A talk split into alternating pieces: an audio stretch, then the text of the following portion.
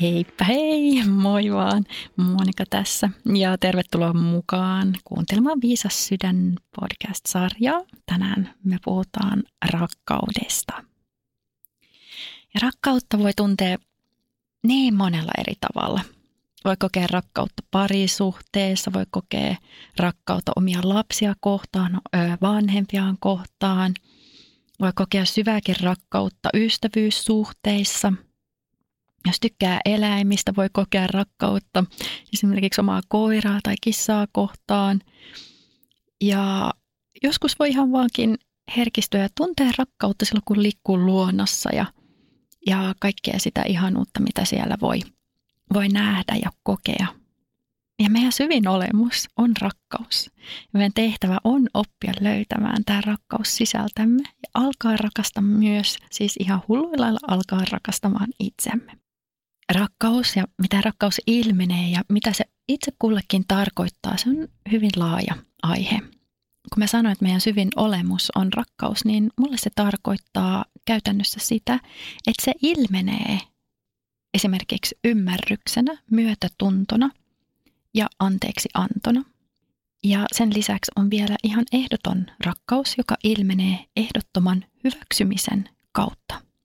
Jonkin aikaa sitten mä avauduin mun omalle henkisen hyvinvoinnin mentorilleni Pialle asiasta, joka oli jo jonkin aikaa painanut mun mieltä. Ja mistä mä olin itse asiassa jo monta vuotta kokenut jonkinlaista häpeää. Ja mua pelvotti avautua hänelle ja kertoa nämä mun syvimmät tunteet, koska mä ö, pelkäsin, että hän tuomitsee mua jollain tavalla, mutta ei hän tietenkään sitä tehnyt. Hänen vastauksensa ja reaktionsa myötä tunsin ainoastaan ehdotonta hyväksymistä ja samalla myös ehdotonta rakkautta häneltä. Toisaalta on aika helppoa lähteä avautumaan hyvin intuitiiviselle ihmiselle syvi, syvistä sisäisistä asioista, koska, tai herkälle ihmiselle, koska ne aistii asiat kuitenkin, niin tavallaan vähän turhaa lähteä peittelemään niitä syviä juttuja, jos toinen jo tavallaan aavistaa, että mistä on kyse. Ja myös ihan asioiden jakaminen, asioiden saattaminen päivän valoon helpottaa yleensä suunnattomasti sitä omaa sisäistä olotilaa, kun me uskalletaan sanoa ääneen kaiken sen, mitä me sisällämme kannetaan, niin asia jo yleensä siitä lähtee purkautumaan ja, ja olotila helpottuu. Varsinkin kun me saadaan kertoa ihan niistä syvimmistä jutuista, tunteistamme jollekin, joka ei tuomitse, se eheyttää meitä automaattisesti. Ja se, että me ei haluta puhua asioista muille, jotka sais meidät jotenkin näyttämään huonolta ihmiseltä sen toisen ihmisen silmissä, johtuu siitä yleensä, että me pelätään, että se toinen ihminen tuomitsee tai kääntää meille selkänsä. Joten yksi ihan arvokkaimmista lahjoista, mitä voi antaa toiselle henkilölle, on olla läsnä ja kuunnella tuomitsematta ja kääntämättä selkää. Olla vaan siellä läsnä toiselle ja hyväksyä sitä, mitä toinen ajattelee ja tuntee. Ei tarvi olla samaa mieltä, mutta voi hyväksyä sen, että, että nyt tämä henkilö on käynyt läpi tällaista. Hän tuntee asiat tällä tavalla, kokee asiat tällä tavalla. Voidaan hyväksyä sen, että toinen ihminen on saattanut tehdä virheitä ja vääriä valintoja, mutta se ei tarkoita sitä, että toinen ihminen olisi jotenkin paha tai huono ihminen. Ja se, mitä se toinen ihminen silloin antaa, kun on vaan läsnä ja kuuntelee, on rakkautta. Se on hyväksymistä, ehdotonta hyväksymistä ja rakkautta. Ja mä halusin jakaa teidän kanssa nyt yhden asian, joka mahdollistaa toisen ihmisen ehdottoman hyväksymisen. Ja myös itsensä hyväksyminen muuttuu helpommaksi tämän keinon avulla – Eli silloin kun me muistetaan, että meillä kaikilla on se syvempi olemus keho ja mielen lisäksi, me voidaan nähdä itsemme ja toisen ihmisen myös vähän toisenlaisesta näkökulmasta. Meillä kaikilla on se syvempi olemus, puhdas tietoisuus. Voidaan nimetä sitä eri tavoin. Se voi olla sielu, sisäinen valo, korkeampi minä, puhdas tietoisuus tai puhdas rakkaus. Ja silloin kun me täysin identifioidutaan meidän omiin ajatuksiin, meidän tunteisiin. Eli tarkoittain sitä, että me ö, oikeasti luullaan, että me ollaan nyt, meillä on joku tietty ikävä ajatus ehkä päässä, me täysin luullaan, että se ajatus on totta ja identifioidutaan siihen, mitä meidän, meidän mieli sanoo ja me luullaan, että mä oon nyt tuo ajatus tai mä oon nyt tuo ikävä tunnetila. Ja sitten voidaan ehkä ajatella, että, että mä oon myös kaikki ne teot, mitä mä oon tehnyt tai tuun tekemään, kaikki ikävät teot. Me identifioidutaan täysin siihen, mitä me ollaan tehty aikaisemmin, muistamatta siitä, että meillä on myös syvempi olemus. Eli kun avaudutaan sille, että meissä on syvempi osa ja että kaikki lähtee siitä syvemmästä puhtaudesta, tietoisuudesta, me voidaan myös löytää enemmän hyväksyntää itsemme kohtaan ja muita ihmisiä kohtaan. On paljon helpompi hyväksyä itsensä ja myös muita ö, ihmisiä silloin, kun tiedostaa, että tämä fyysinen keho ja mieli, ajatukset, tunteet ei suinkaan ole ihan koko totuusta, ainakin olla avoimia sille, että se ei välttämättä ole koko totuus, vaan se, että meissä voisi olla tosiaan se sielu, joka on tullut tänne maapallolle elämään tätä elämää, jotta voisi oppia lisää etenkin siitä, mitä rakkaus on. Yleensä itsensä hyväksyminen on kuitenkin vaikeampaa kuin sen toisen ihmisen hyväksyminen. Usein me ollaan ihan tosi ankaria ja tuomitsevia itseämme kohtaan ja ihan turhaan sätkitään itseämme. Me kaikki tiedetään, että siellä sisällä on se pikku kriitikko, joka välillä on todella ankara ja puhuu ilkeästi itseään kohtaan. Se voi kuulostaa esimerkiksi tältä. Nyt kun mä tein taas näin, voi vitsi, että mä oon tyhmä, että eikö mä nyt ikinä opi, vitsi, että mä oon kyllä ihan vitun dorka. Ois hyvä silloin vaan pysähtyä. Ja oikeasti tiedostaa, että mikä on se sisäinen ääni, millä tavalla me puhutaan itsellemme ja sanoo sille sisäiselle kriitikolle, että nyt suutukkoon, oo hiljaa, mä en jaksa kuunnella sua enää. Ja on täysin mahdollista muuttaa tätä sisäistä ääntä rakastavammaksi ja hyväksyväisemmäksi itseään kohtaan, mutta se lähtee siitä, että ensin meidän pitää pysähtyä ja vaan tiedostaa, tulla tietoiseksi siitä, että mikä on se sisäinen ääni, millä tavalla me puhutaan itsellemme, ajatellaan itsestämme. Eli jos haluaa tulla yhä lähemmäs sitä omaa viisasta sydäntä, omaa sisäistä rauhaa, olisi hyvä löytää yhä enemmän hyväksyntää itseään kohtaan. Ja se hyväksyntä on myös sitä rakkautta itseään kohtaan. Ja ehkä sen, sen voisi löytää juuri tämän näkökulman kautta, että hei, sussa on korkeampi valo, korkeampi tietoisuus, sielu, joka oppii ja kasvaa ja laajenee ja ymmärtää koko ajan yhä enemmän kaikista elämän kokemuksista, myös kaikista virheistä. Ja usein ihminen oppiikin parhaiten näiden virheiden kautta tai vaikeiden elämän kokemusten kautta. Itsensä hyväksyminen ja rakastaminen tarkoittaa, että uskaltaa myös katsoa niitä omia virheitä ja ymmärtää, että vaikka mä tein väärin, niin mun ei tarvi identifioitua siihen virheeseen. Minussa on myös syvempi olemus. Ja virheet, mitä me tehdään, muistetaan, että ne on aina seuraamus niin monesta eri asiasta, eletystä elämästä, kokemuksista, tiedostamattomista käyttäytymiskaavoista ja ehdollistumisista. Ja me kuitenkin aina yritetään parhaamme, se on hyvä muistaa. Kulloisenakin hetkenä me aina yritetään parhaamme kun me ymmärretään enemmän hyväksynnästä ja rakkaudesta, me päästään, päästään myös lähemmäs tätä syvempää osaa itseämme. Ja mitä lähemmäs meidän todellista olemusta me päästään, myös sitä enemmän sisäistä rauhaa me voidaan kokea. Eli kun sinä hyväksyt, sinä myös rakastat. Rakkaus. Voidaan sanoa, että se on siis hyväksyntää. Ja mitä muuta rakkaus sitten voisi olla? Voisiko se olla välittämistä. Mä kyselin ennen kuin mä, tai nyt kun mä suunnittelin tätä podcast-jaksoa, mä, mä kysyin muutamalta henkilöltä ja ihan sieltä myös some Instagram-kanavassa, niin että jos ihmisillä olisi muutama sana sanoa rakkaudesta ja ne sanat, jotka tulee päällimmäisenä ensimmäisenä mieleen, niin muutamalta tuli se vastaus, että rakkaus on välittämistä. Välittäminen voi tulla esiin esimerkiksi niin, että että vaan kysyy toiselta, miten sinä voit. sekin voi olla rakkautta. Miten sinä voit? Jonkin aikaa pyöri somessa ilmiö, hashtag ilmiö, mitä sulle kuuluu. Ja se on toki hyvää.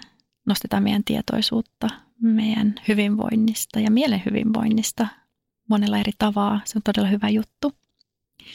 Ja muistetaan, että se ei tarvi jäädä siihen mihinkään ilmiöön, vaan aina voi kysyä toiselta henkilöltä, että hei, mitä sulle tänään kuuluu? Spontaanisti ja toistuvasti. Ja haluaa oikeasti tietää, että mitä sille toiselle ihmiselle kuuluu ja jaksaa myös olla läsnä toiselle, etenkin silloin, kun toinen käy läpi vähän vaikeampaa, rankempaa elämänvaihetta, jaksaa kuunnella sitä kaikkea, mitä, mistä toinen haluaa avautua.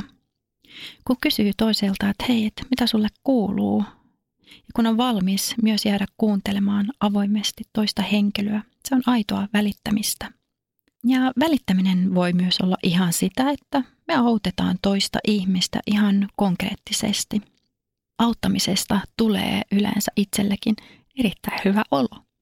Nyt tuli mieleen tämmöinen tarina, jonka edesmennyt kirjailija yhdysvaltalainen Wayne Dyer kertoi. Wayne Dyer on yksi ihan mun lemppi kirjailijoista, että kannattaa käydä katsomassa Wayne Dyerin kirjat.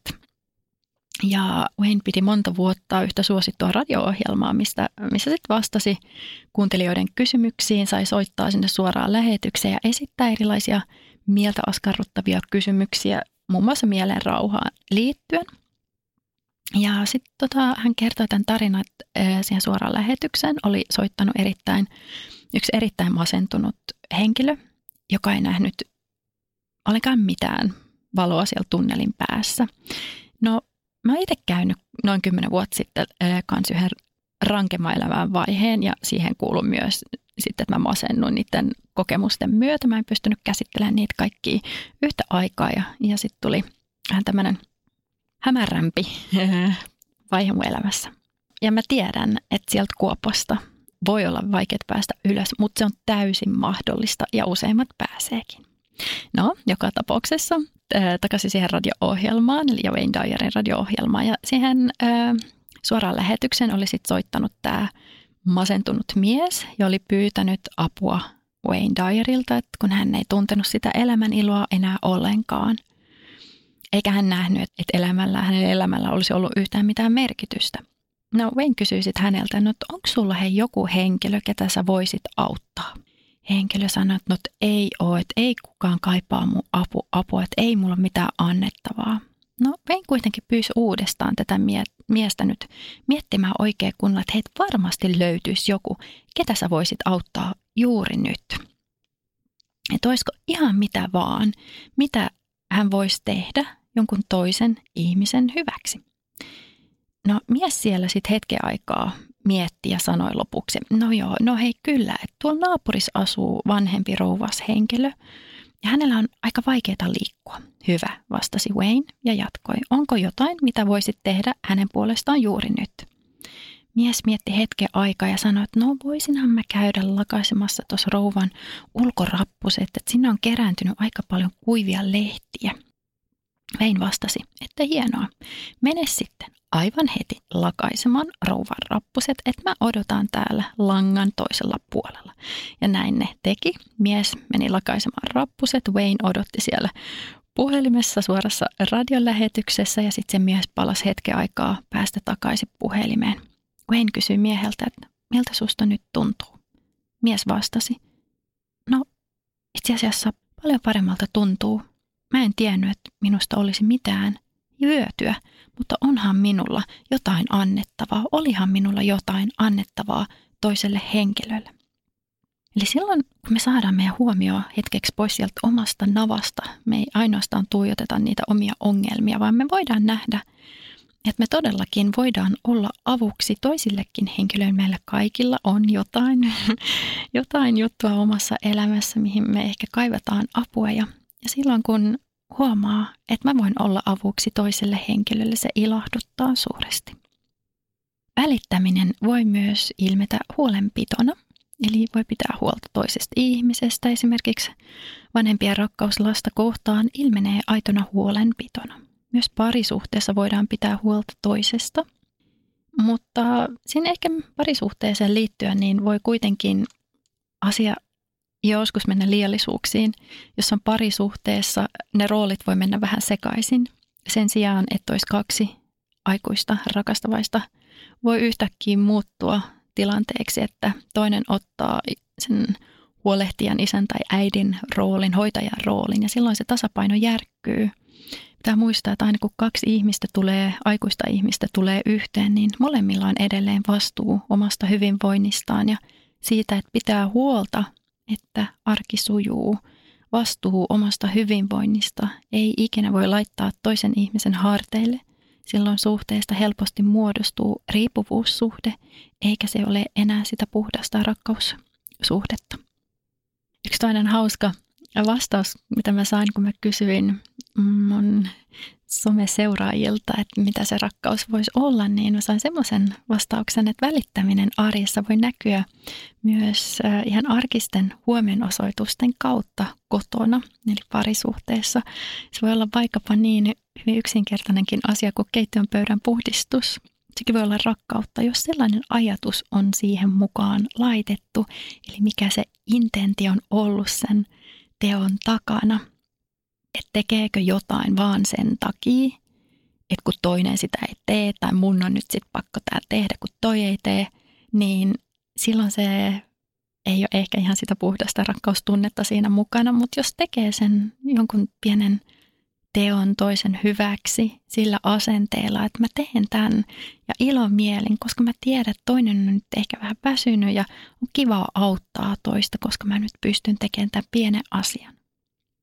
Eli tällaiset pienet ö, arjen teot on helppo toteuttaa, mutta ne on myös hyvin helppo jättää toteuttamatta. Eli rakkaus voi ilmetä auttamisen haluna ja ilona, mitä me koetaan, kun me voidaan aidosti olla avuksi toiselle henkilölle. Ja sitten myötätunto.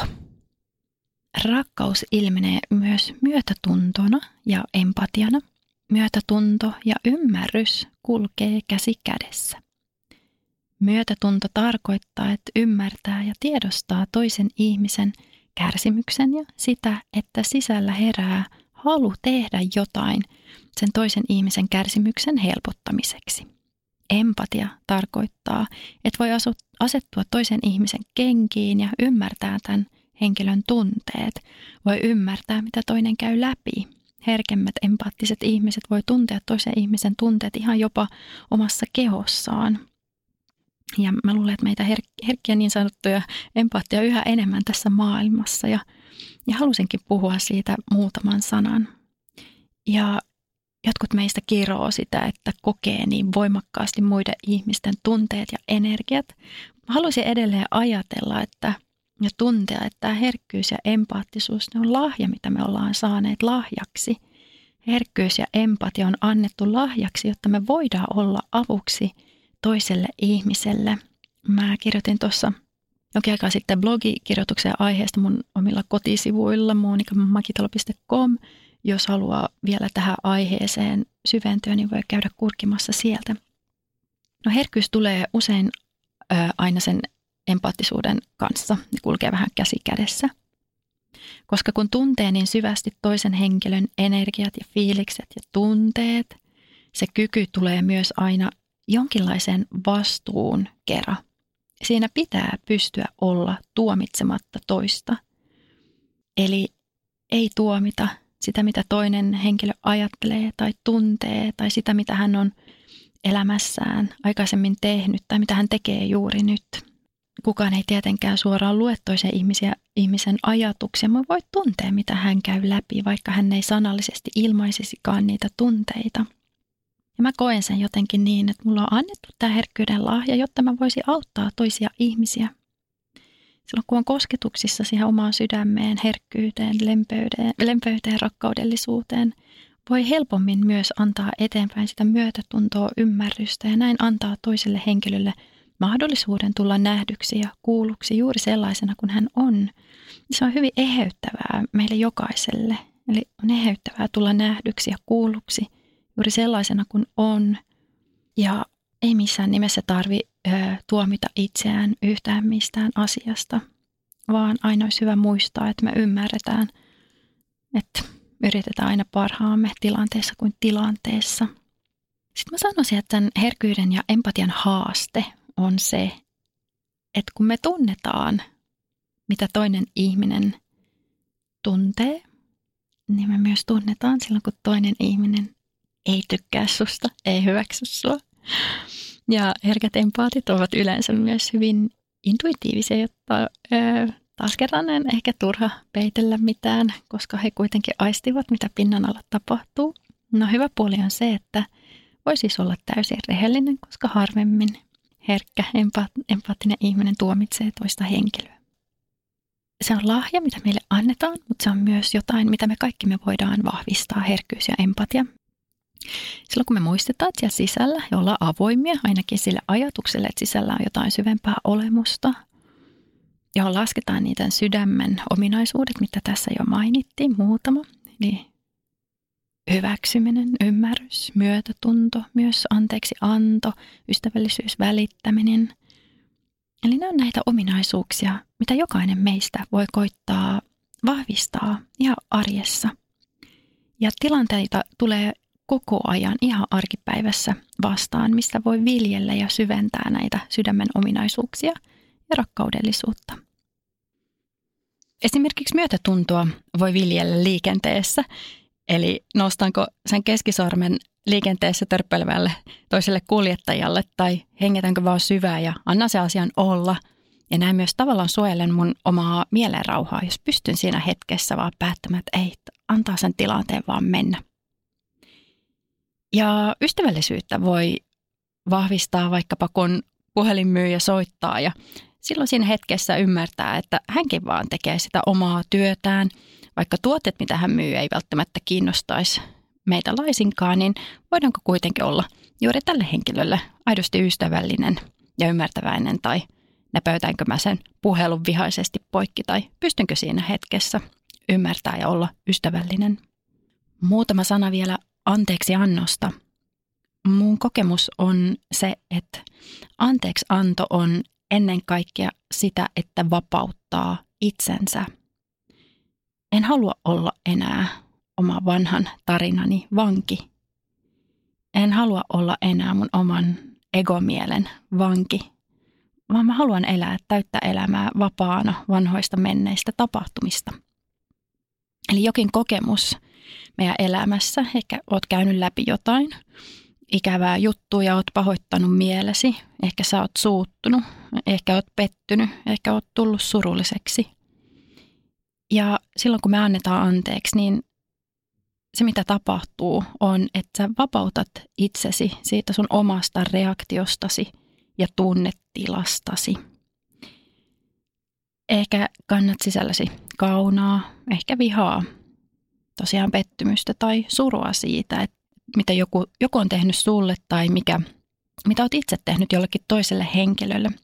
Ja me ei tarvitse ensin vaan pyyhkiä nämä kaikki tunteet pois. On ihan ok tuntea kaikkia tunteita. Tunteet ovat arvokkaita, koska ne kertoo meille.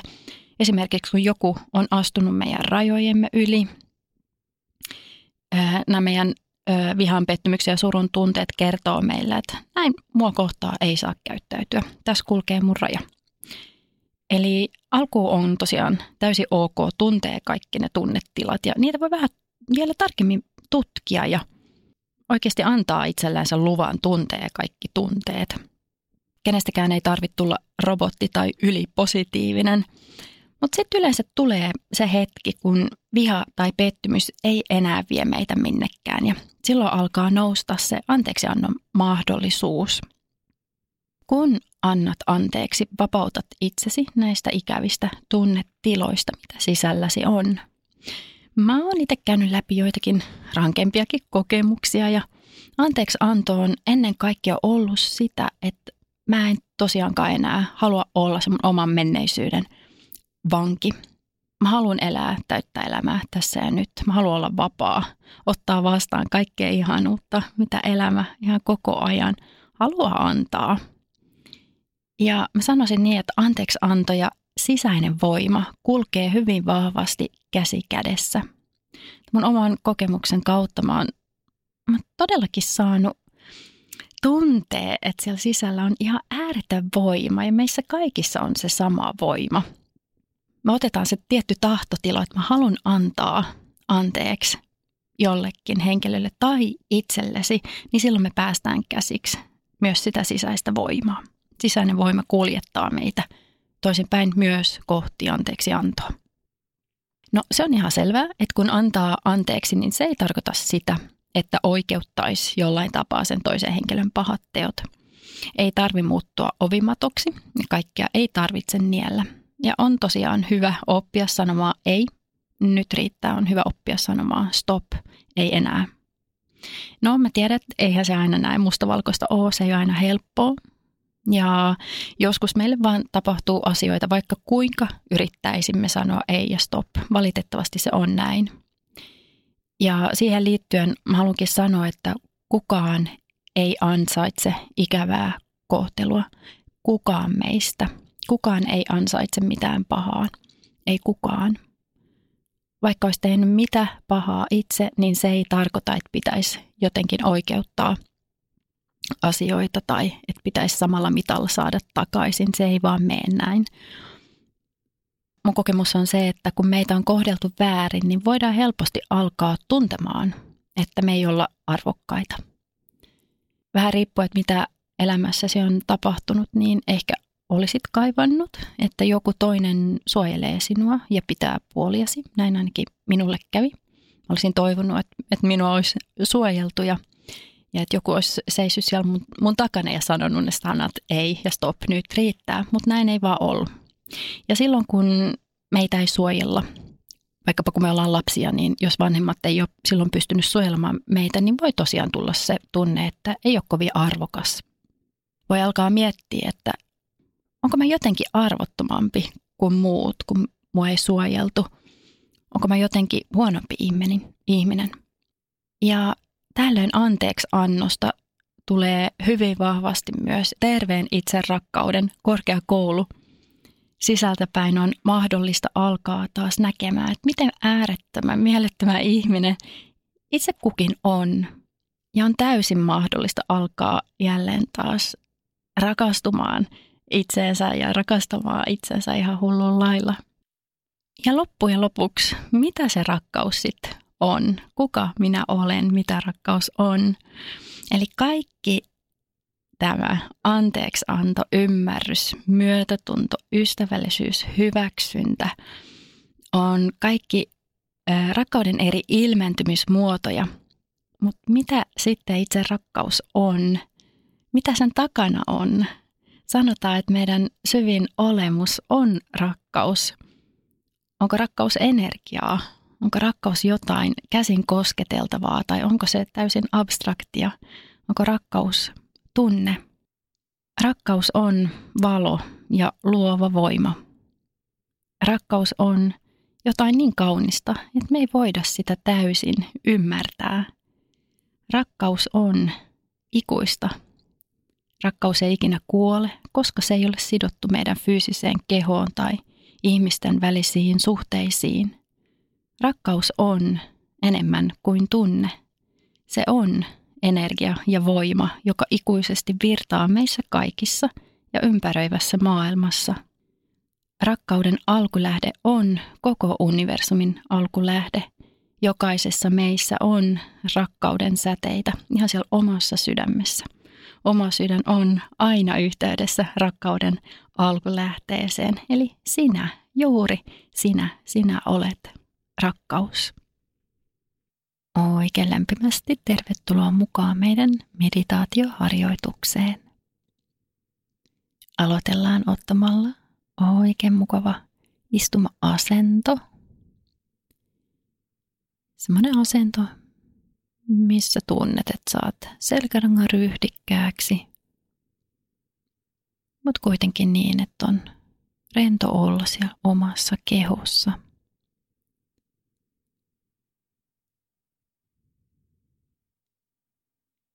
istut tuolilla, voit tuntea sun jalkapohjat tukevasti kohti alustaa.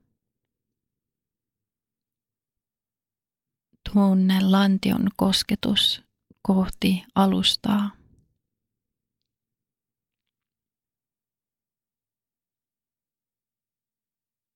Tunne vielä, että selkäranka on mukavasti ryhdikkäänä ja hartiat ovat rentoina.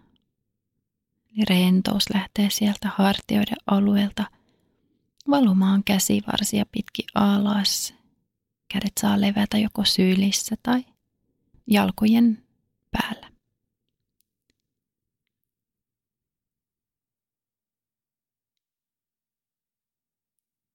Pikkuhiljaa tunnet, että löydät mukavan asennon. Ja ne voit hetkeksi nyt hiljentyä. Kehon liikkeet saavat pienentyä. Hetken aikaa läsnä tässä ja nyt.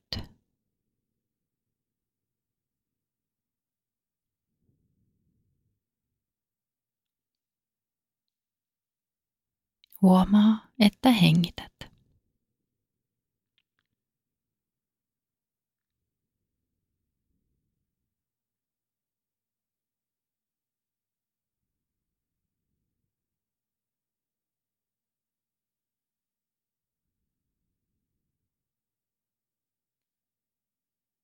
Ja lähde hengittämään tietoisesti sisään, tietoisesti ulos.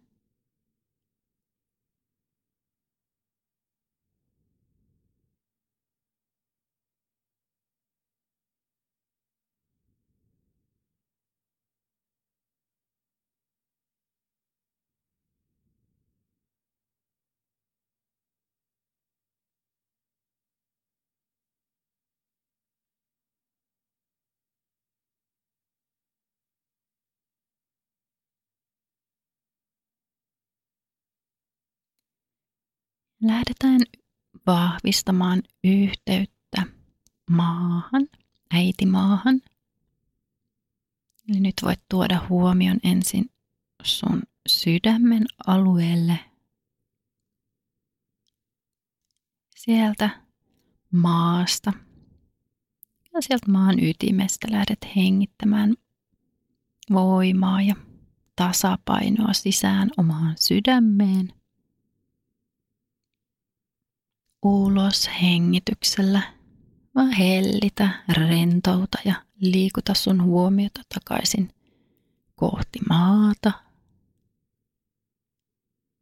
Sisään hengityksellä voimaa ja tasapainoa omaan sydämeen.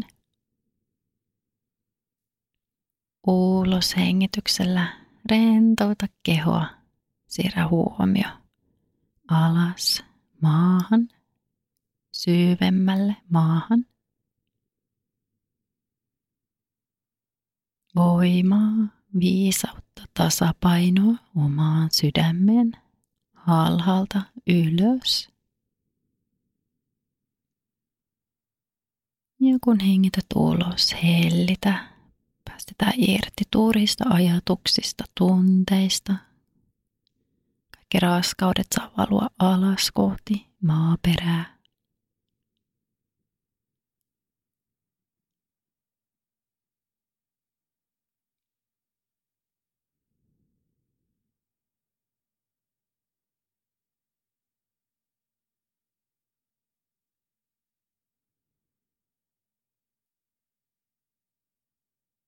Hyvä. Hengitä vielä kerran sisään. Maasta sydämeen. Voimaa, viisautta ja tasapainoa. Ja sen jälkeen anna huomion säilyä siellä omassa sydämessä. Hengitä muutaman kerran tietoisesti sisään ja ulos.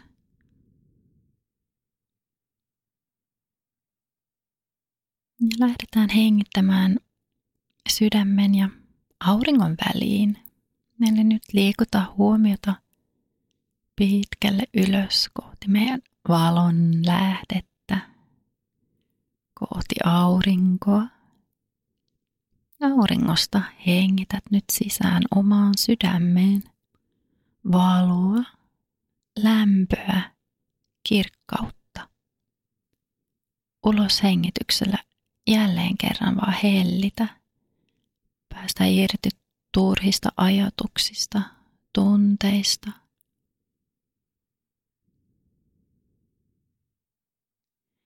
Sisään hengitys auringosta sydämeen, valoa, kirkkautta, lämpöä.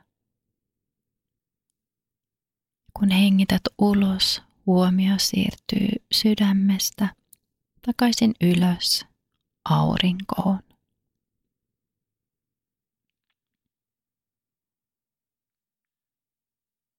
Omaan tahtiin muutama tietoinen hengitys. Näin.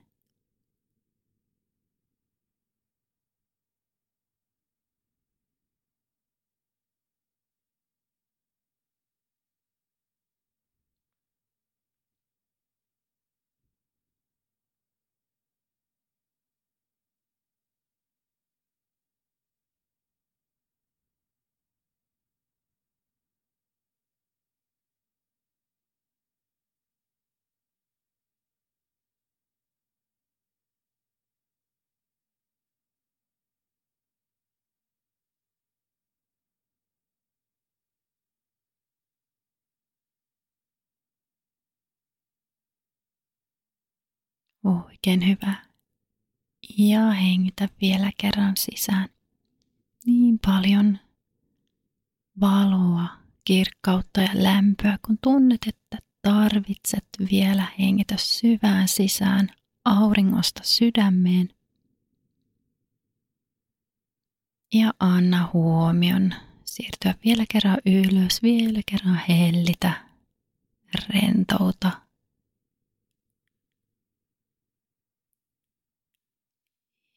voit palauttaa huomion sydämen alueelle.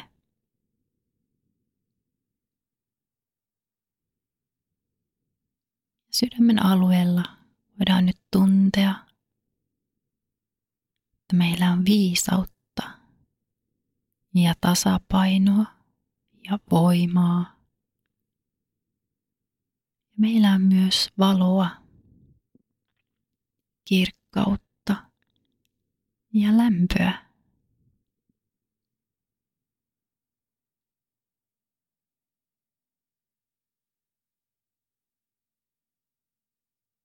Hengitä muutaman kerran tietoisesti sun sydämen alueella. Samalla voit nähdä kaikki se voima ja viisaus, lämpö, kirkkaus, valo, mitä sisälläsi on. Ja voit antaa kaiken tämän avautua.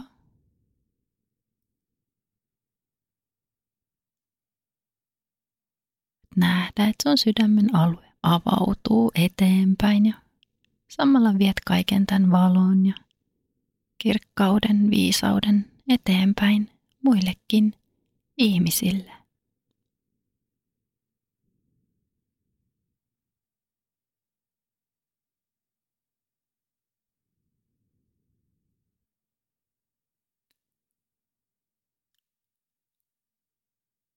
Oikein hyvä.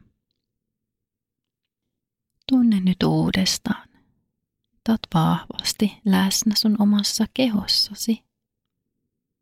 Tunnet, miten keho koskettaa alustaa, ehkä lantio ja jalat, niiden kosketus kohti alustaa. Istut tukevasti. Keho lepää kohti alustaa. Tunnustele sun selkärankaa. Ehkä haluat vähän taas tuoda ryhdikkyyttä enemmän selkään. Ehkä vähän liikutella sun vartaloa. Tiedosta ympäristö, missä olet. Tila, missä olet. Ehkä pieni hymykin tulee huulille.